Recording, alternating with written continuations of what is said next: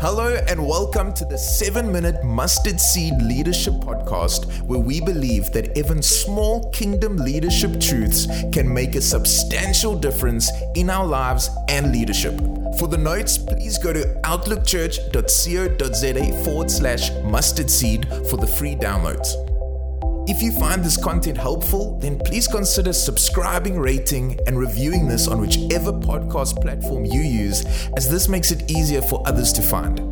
And if it's helpful to you, why not share it and discuss it with your leadership teams? Now, here is this week's episode. Hello, everybody, and welcome to your seven minute mustard seed leadership growth podcast, where we're doing a 12 part series called Building on Biblical Values, and we are on week number eight of that. But before I get to today's content, I want to remind you our key verse 1 Corinthians 3, verses 10 to 13, where Paul is speaking as an apostle, but he's talking to uh, pastors, to leaders in churches, and he's reminding them. Uh, key part of verse number 10 says, But whoever is building on this foundation must be very careful. Now, that's what this series is all about. How do we carefully build? On the biblical foundation of Jesus Christ in the church. And uh, the big idea, of course, is that as co laborers with Christ, we need to build the church on a revelation of Christ by the Holy Spirit in obedience to His word with love. That's it. That's what's anointed, and that's what will stand the testing that is to come. So, how are we going to use these values? Well, firstly, own them by revelation. Remember, it's got to first get into you, not just your head, it's got to get into your heart if it's going to bring about transformation. And as leaders, you know know that people don't catch what you say, they catch who you are. It's got to be part of us before it's going to have an impact on the people around us. Secondly, we then do have to model it through our example. Remember, your example is one of your greatest leadership tools that you have. And so we have to, in, in some ways, even over exemplify it. We need to set the pace, raise the bar, and uh, model these through our example. And then, thirdly, we multiply them by talking, talking, talking. That means we've got to um, bring them into our sermons, into our leadership chats, into our discussion, into our counseling, in uh, as often as we possibly can. Bring these values in until they become part of your church culture. So today's one is a big one.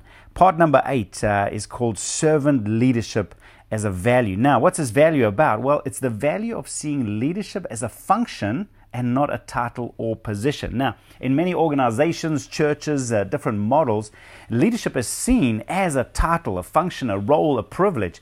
But actually, biblically, what we're going to see is it's not. In fact, secondly, I want us to see that leadership as a serving role and not a role to be served. Now, once again, in many different organizations and cultures, the leader is the one to be served. People uh, feel like they need to serve the leader, and the leader wants people to serve them. But I want you to remember what Jesus said to his disciples. Matthew chapter 20, verses 25 to 28 from the, the NLT version.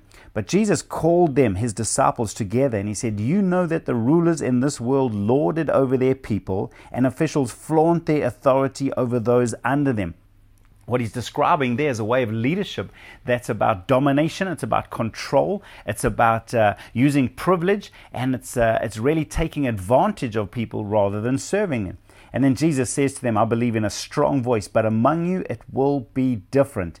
And here's the key verse Whoever wants to be a leader among you must be your servant, exactly. And whoever wants to be first among you must become your slave. When the Bible speaks about first, it normally speaks about the captain of the team. And so he's saying whoever wants to be captain, to be first, must become your slave. And of course, in those days, a slave was the lowest possible position. Slaves just lived their lives completely serving their master. And in verse 28, for even the Son of Man came not to be served, but to serve others and give his life as a ransom for many. And once again, there's Jesus as our example of a servant leader. Now, why is this value so important? Well, because humble servant leaders are the key to God's promotion. In other words, God will promote humble leaders in terms of enlarging their inheritance, their authority, and their reputation. And at the same time, resisting arrogant leaders who make leadership about self promotion. Now, for me, this is huge. It's absolutely amazing. God gives grace to the humble. Jesus humbled himself. It says, therefore, God exalted him, gave him the name above every name, that at the name of Jesus, every knee would bow. In other words, God gave position, promotion, and authority where there was humility, yet, he says, he resists the proud. 1 Peter 5 verses 5 and 6, it says, In the same way, you who are younger must accept the authority of the elders, and all of you dress yourselves in humility as you relate to one another, for God opposes the proud but gives grace to the humble. Now, for me, God has really ministered to me from this verse. It's, it's become one of my life verses.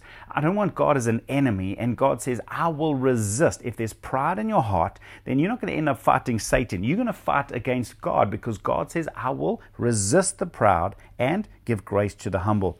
And then verse 6 says, So humble yourselves under the mighty power of God, and at the right time, He will lift you up in honor. Now, if we bring all of that together, the vision behind this is if we get this right, the church feels a warmth and well cared for. People sense that leaders can be trusted, which makes them feel secure. There's something about being in a church, in a company uh, of people where leadership is there to serve and to protect. It brings an amazing security and warmth to the church. So, the question I want to leave you with in the world, greatness is often measured by how many people serve you. Whereas in the kingdom, greatness is measured by how many people you serve. And we just read that in Matthew chapter 20. So the question is, how many people are you serving? And I want you to ponder that question right now. How many people are you serving? Are you using your life to serve others? That, in the kingdom of God, that is the measure of greatness. A couple of practical thoughts as we sign off for today. Three. Here's number one. One, leaders serve people by adding value to their lives. So start right now if you haven't already. That should become our mindset. That should become our attitude as servant leaders. How do I add value to the people around me all of the time? Number two, set an example of serving even with menial tasks that others might not see. Now, this is critical. We don't serve just when the eyes of people are on us. No, we serve because that's who we are. We serve people because we serve Jesus and love Him. And I would encourage you there's no task beneath a leader. In fact, the more you grow in leadership, the more you grow in servant heartedness. So just begin to serve wherever you are. And then, thirdly, keep asking yourself, what would a great leader do in this situation? It's a great question, one Andy Stanley taught me to ask, and I would encourage you as well. Ask yourself, as you face a situation, what would a great leader do? And he would serve. How do you serve in this particular situation? So, there it is. Value number eight servant based leadership. It's a crucial one, and I pray that God would make it real to you, burn it into your heart, so that you'd live it out to his glory. Amen.